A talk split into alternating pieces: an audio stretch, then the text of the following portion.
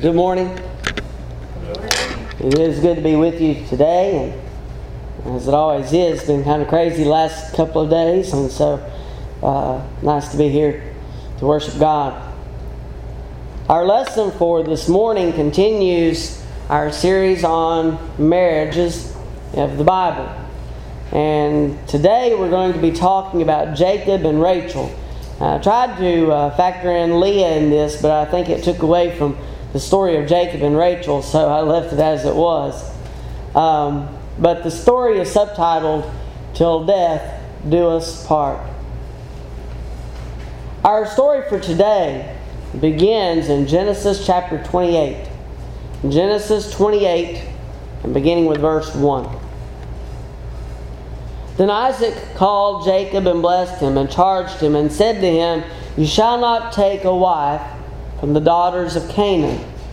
Arise, go to Padan Aram, to the house of Bethuel, your mother's father, and take yourself a wife from there of the daughters of Laban, your mother's brother.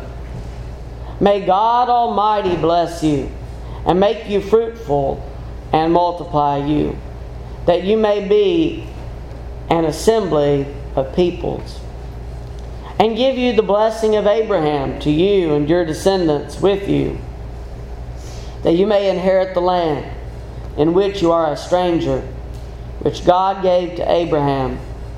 So Isaac sent Jacob away, and he went to Padan Aram to Laban, the son of Bethuel the Syrian, the brother of Rebekah, the mother of Jacob and Esau kind of interesting how our series have tied together on Sunday mornings and Sunday evenings. We've been studying a lot from the book of Genesis.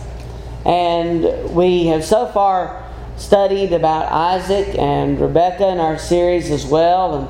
And um, we understand the, the dangers that happen whenever Isaac and Rebecca had difficulties in their marriage they had difficulty communicating, and that was one of their, their major problems. And it kind of led to what happens here because Rebecca didn't want Jacob to take a wife from the Canaanites. And so she she plans this out with her husband a little bit. He doesn't know everything. But she convinces him that, that Jacob needs to go to her family. And so that's what Isaac instructs him to do. Rebecca, at least, intended for Jacob to come home one day. She thought that very soon she would send for him and he would return. However, at least as far as we know in Scripture, she never saw him again. Now, Isaac did see Jacob again, but only just before his death, when his sons buried him together, as we read in chapter 35 verses 27 through 29. And then the, the story that we have for today really begins with Jacob's commitment to Rachel. Now we see that, that Jacob meets Rachel. And like I said, there's a little bit of Leah in here, but most of this is, is focused on the relationship between Jacob and Rachel because that was one of the most important as far as their marriage was concerned. Genesis 29, we begin reading in verse 1. Genesis 29 and verse 1. So Jacob went on his journey and came to the land of the people of the east. And he looked and saw a well in the field. And behold, there were three flocks of sheep lying by it. For out of that well they watered the flocks. A large stone was on the well's mouth now all the flocks would be gathered there. They would roll the stone from the well's mouth, water the sheep, and put the stone back in its place on the well's mouth. We'll skip to verse 9. Now, while he was still speaking with them, Rachel came with her father's sheep, for she was a shepherdess. And it came to pass when Jacob saw Rachel the daughter of Laban, his mother's brother, and the sheep of Laban, his mother's brother, that Jacob went near and rolled the stone from the well's mouth and watered the flock of Laban, his mother's brother. Then Jacob kissed Rachel and lifted up his voice and wept.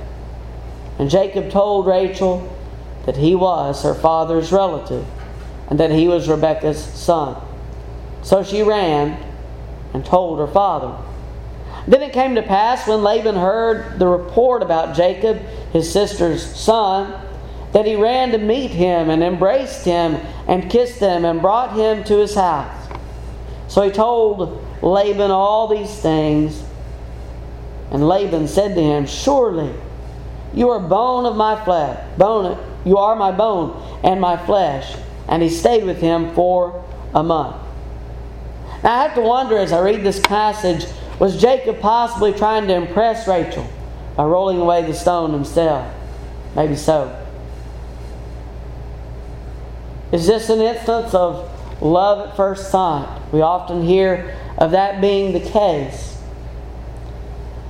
I don't know that I believe in love at first sight necessarily, but certainly when he saw Rachel, he, he saw her beauty.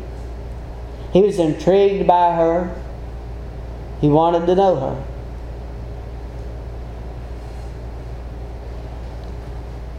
From their first meeting,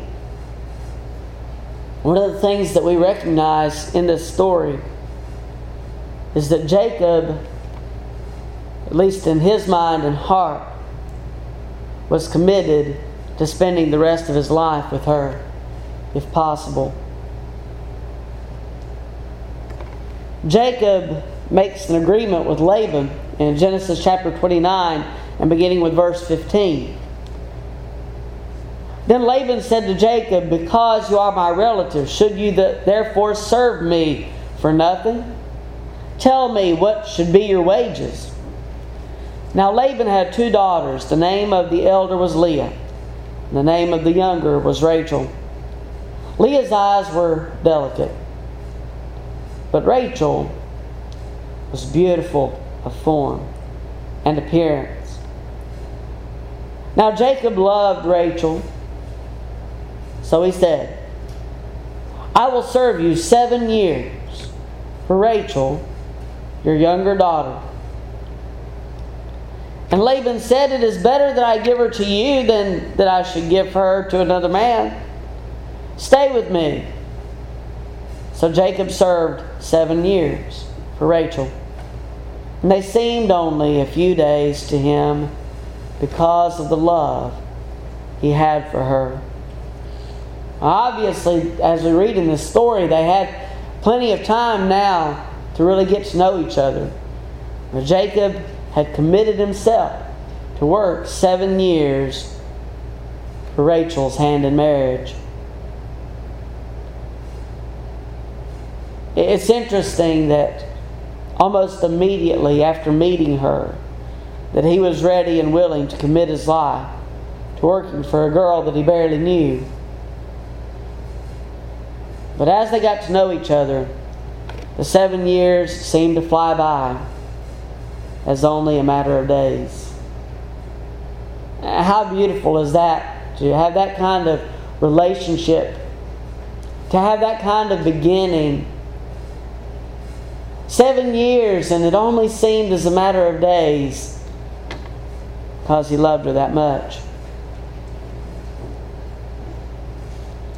Now, as we continue reading in chapter 29, we find out that things don't go as well as Jacob planned.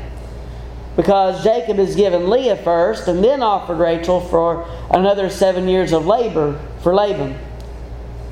In Genesis 29, verses 26 through 30, and Laban said, It must not be done so in our country to give the younger before the firstborn.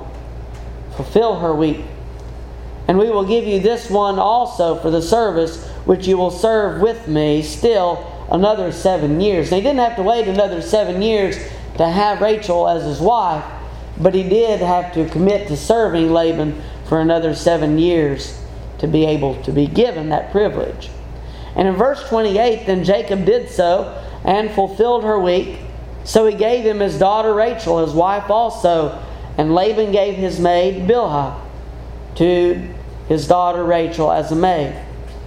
Then Jacob also went into Rachel. He also loved Rachel more than Leah. And he served with Laban still another seven years. Another instance of favoritism, except this time it's not with children, it's between wives. This is the first instance of a plural marriage that we read of in Scripture. The first time that, that one of our the patriarchs has taken on two wives. From a personal standpoint, I'm reminded of a song, Trying to Love Two Women. It's like a ball and chain. But for Jacob, it must have been much different. At least from the beginning, at least in his sight. One of the things that we recognize here is that Rachel was worth a great deal to Jacob. She was worth so much that he was willing to serve Laban for seven years to be able to marry her. And then when he was given Leah instead, he was willing to serve another seven years. 14 years in all to be able to marry her. Jacob would have done anything necessary for Rachel. He would have moved mountains if he had to. Now, we might ask the question what were Jacob's options here? Did he have any other option than taking on two wives just to have Rachel? Now, he could have accepted Leah as his wife and moved on. Uh, by law, that would have been probably the way to go. He had a wife, and he should have been fully committed to her. And maybe his life would have been a little more peaceful. Who knows? And maybe he could have rejected Leah as a, a breach of contract. He didn't agree to work seven years for Leah, he agreed to work for Rachel. And maybe some way he could have, uh, maybe somehow he could have questioned that, at least to some degree.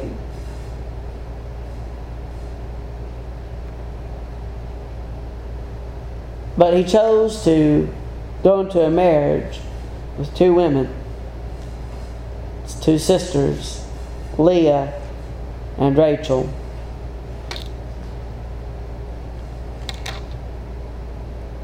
It wasn't fun and games. It, wasn't all pleasure. As a matter of fact, I don't know how much pleasure there was within the, this marriage with two women. But we do see trouble in paradise as we look at the house of Jacob. Turn to Genesis chapter 30. Let's begin reading at verse 1. Genesis 30 and verse 1.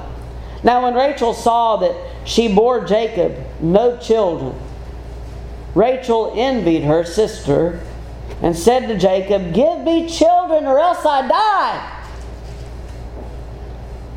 Interesting words you get later in the story. Verse 2 And Jacob's anger was aroused against Rachel, and he said, Am I in the place of God who has withheld from you the fruit of the womb? Jacob had the right idea here. It wasn't him that had control over whether Rachel was able to bear children or not. It wasn't his fault. He wasn't God. And she should have recognized that.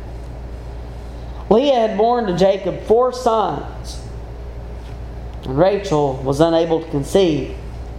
Similar, similar to what Sarah tried to do with Hagar, Rachel gave to Jacob Bilhah, her maid, to bear children through her. For Rachel, giving Bilhah to Jacob was all about competing against her sister for his favor. Genesis 30, verses 3 through 8. So he said, or so she said, Here's my maid Bilhah, go into her, and she will bear a child on my knees, that I also may have children by her. Then she gave him Bilhah, her maid, as wife, and Jacob went into her. And Bilhah conceived and bore Jacob a son. Then Rachel said, God has judged my case, and he has also heard my voice and given me a son. Therefore she called his name Dan. And Rachel's maid Bilhah conceived again and bore Jacob a second son. Then Rachel said, What great wrestlings I have wrestled with my sister, and indeed I have prevailed. So she called his name Naphtali. In answer to Rachel's actions, Leah gave to Jacob Zilpah, her maid, to bear him children. Jacob now has four wives. Two of them are of more importance than the other two, but basically wives nonetheless. And all of this basically boils down to Rachel's jealousy of her sister.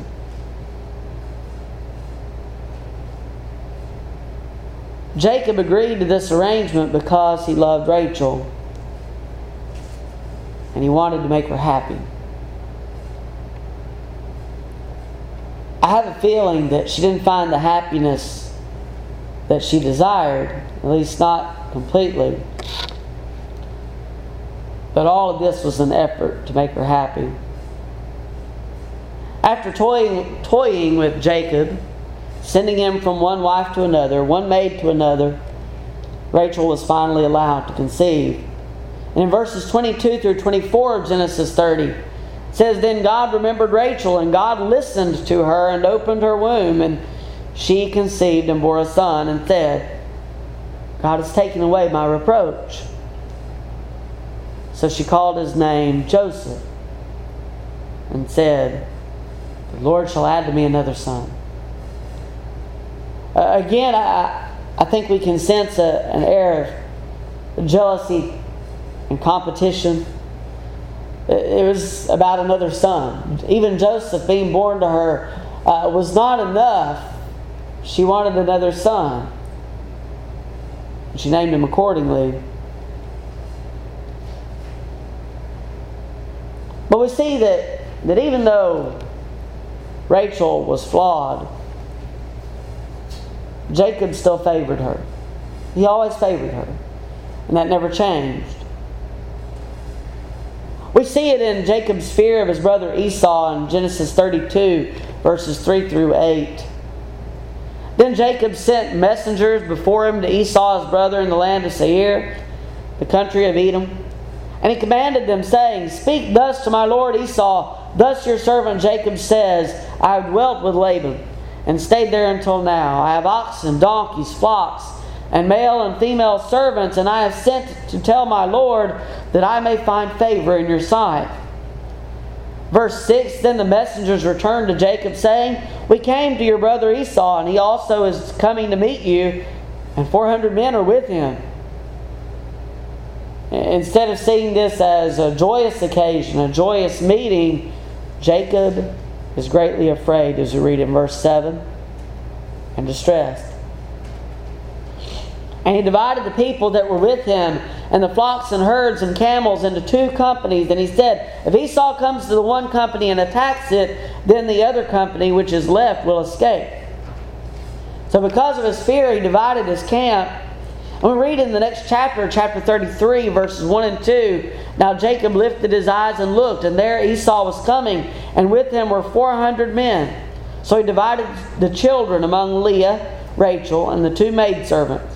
And he put the maidservants and their children in front, Leah and her children behind, and Rachel and Joseph last. Now, why would he put Rachel and Joseph last? It, it kind of goes back to the old saying, save the best for last, at least in some, some respect. You see, Rachel and Joseph were well protected in the rear of the company should Esau's favor be against Jacob and his family. They would have time to flee. So again, we see his favor toward Rachel. Jacob loved Rachel until her death. Genesis 35, verses 16 through 20. Then they journeyed from Bethel, and when there was but a little distance to go to Ephrath. Rachel labored in childbirth, and she had hard labor. Now it came to pass, when she was in hard labor, that the midwife said to her, Do not fear, you will have this son also.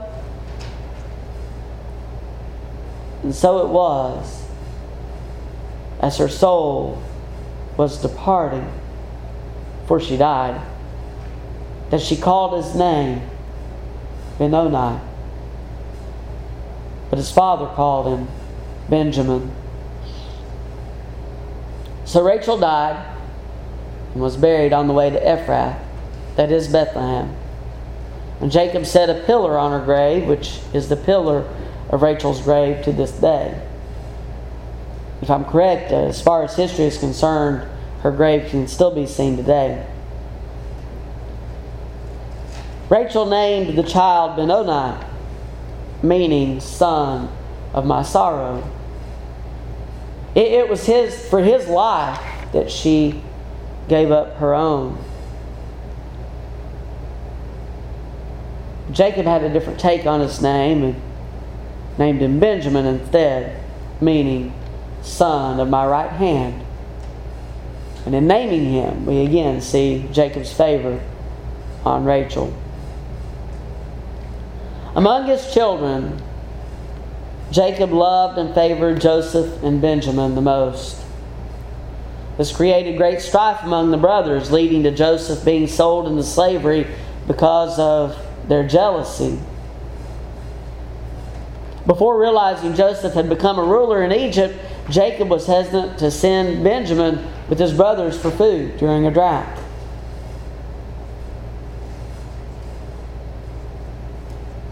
And famine.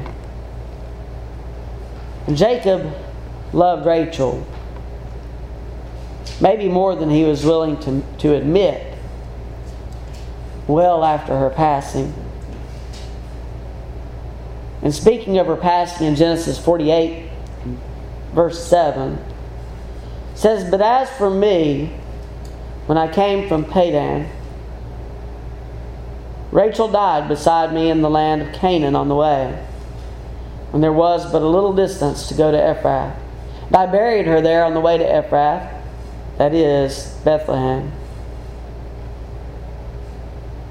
Notice how he said that. Rachel died beside me in the land of Canaan. You see, he was loyal to Rachel even until her death. We marry one of the lines in the vows that we give, depending on how you word them, till death do us part. And that's the idea of marriage. It's not something that continues until there's there are problems and then you get a divorce and marry someone else. That's not how God meant marriage to be. Still death do us part. And with Jacob and Rachel, he loved her till the end. Now there are a couple of lessons that we can learn from the marriage of Jacob and Rachel. There are also some things that we can learn that are probably not a good idea, such as having more than one wife. But there are some good lessons that we can learn.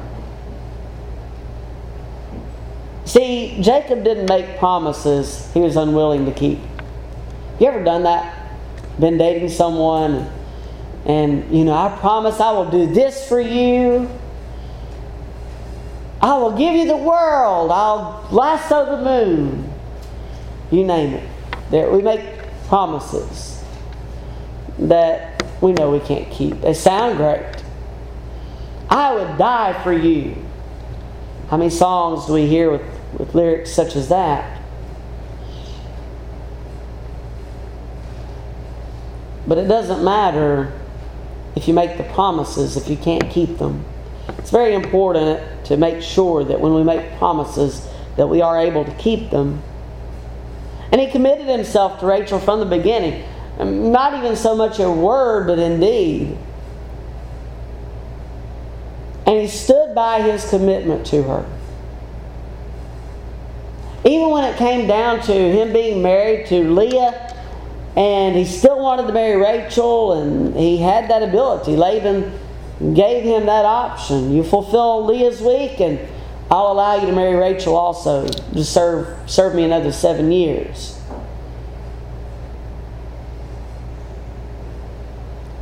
He had committed himself to Rachel to the point that he was willing to enter into something that was unfamiliar territory to him. I'm sure that he didn't know of other marriages like this at least not from the standpoint of his father and his grandfather and those before him.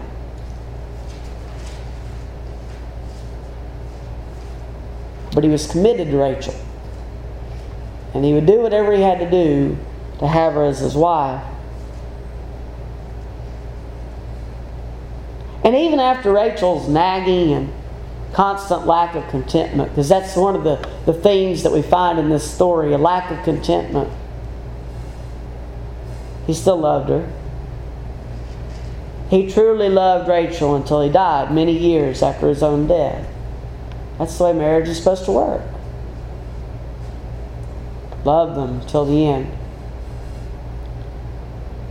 And another lesson that we learned from Jacob and Rachel Jacob loved Rachel for who she was. You know, he didn't try to change her, but he accepted her with her flaws.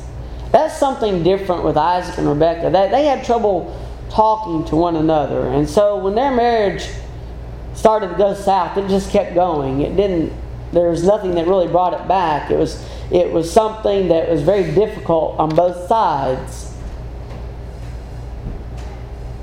But the difference with Jacob and Rachel is that, that Jacob still loved Rachel deeply. Even after seeing her flaws, even after, going through all the things that he did for her, it never made his love for her diminish, not in the least. He accepted her for who she was. She was jealous, but he accepted it. She nagged him, but he accepted it. She wasn't content, but he accepted it. And even after she died, he still professed his love for her. He never wavered in his devotion to his wife.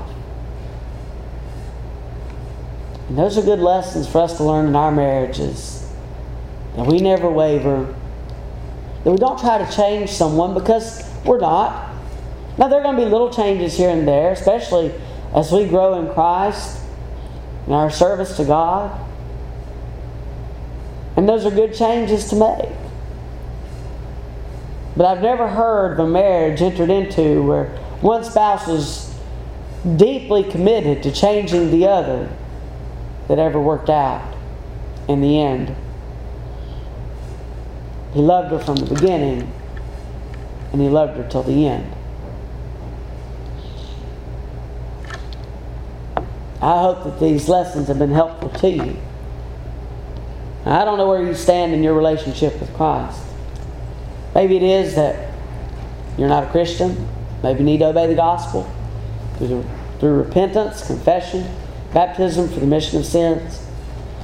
Maybe it is that you need to come back to the fold of God. Maybe you need to rededicate your life to, to Christ to a service or to ask for forgiveness or for prayer on your behalf. But as we always do, we offer the invitation. And If you're in need of responding, we give you that opportunity as together we stand and as we sing.